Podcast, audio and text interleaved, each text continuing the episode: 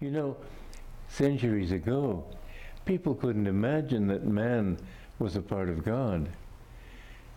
People imagined that God made this universe the way you, you make a clay statue. But he had no clay out of which to make it. Back in those days when people thought that matter was absolute and permanent, there was nothing you could think of except that God somehow, well, he did it. But they didn't understand. Now that science has discovered that matter is only energy, matter is a vibration of energy. Now it's possible to explain that that energy is a vibration of thought.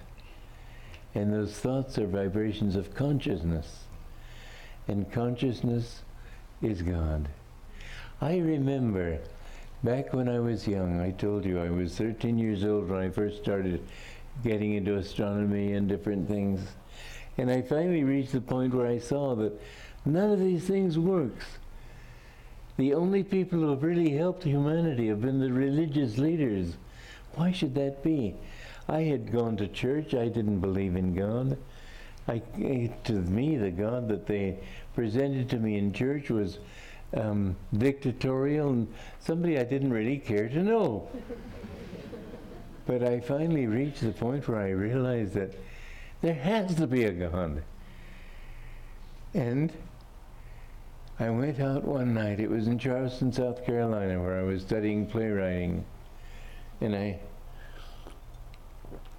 I thought there has to be a God. But if there's a God, what must he be? He can't be a judge. He can't be somebody waiting for me to make a mistake so he can clap me in hell for eternity. That doesn't make sense. That's too anthropomorphic. He can't be a he. This universe has got billions of galaxies. How can God be a he? And I thought, well, I'm conscious. It's consciousness in me that is making me ask this question. Therefore, God must be consciousness. And my consciousness must be an expression of His consciousness. And if that's so, and I found that 10 times when I drank alcohol, liquor, my mind was dull. And there were other times when my mind was clear. And when my mind was clear, I was more in tune with that consciousness. And it was dull, it was less in tune.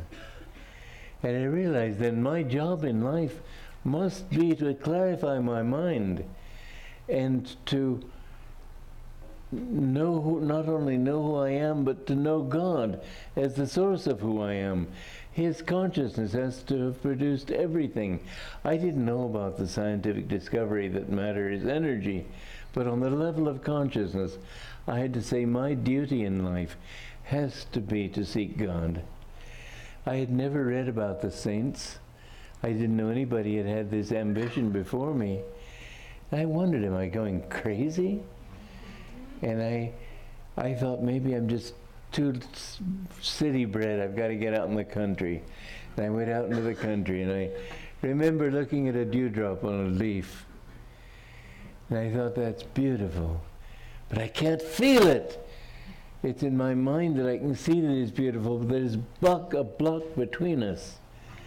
And I said, what can I do to remove this block? I've got to change myself. And so I came back to this thought, I've got to know God.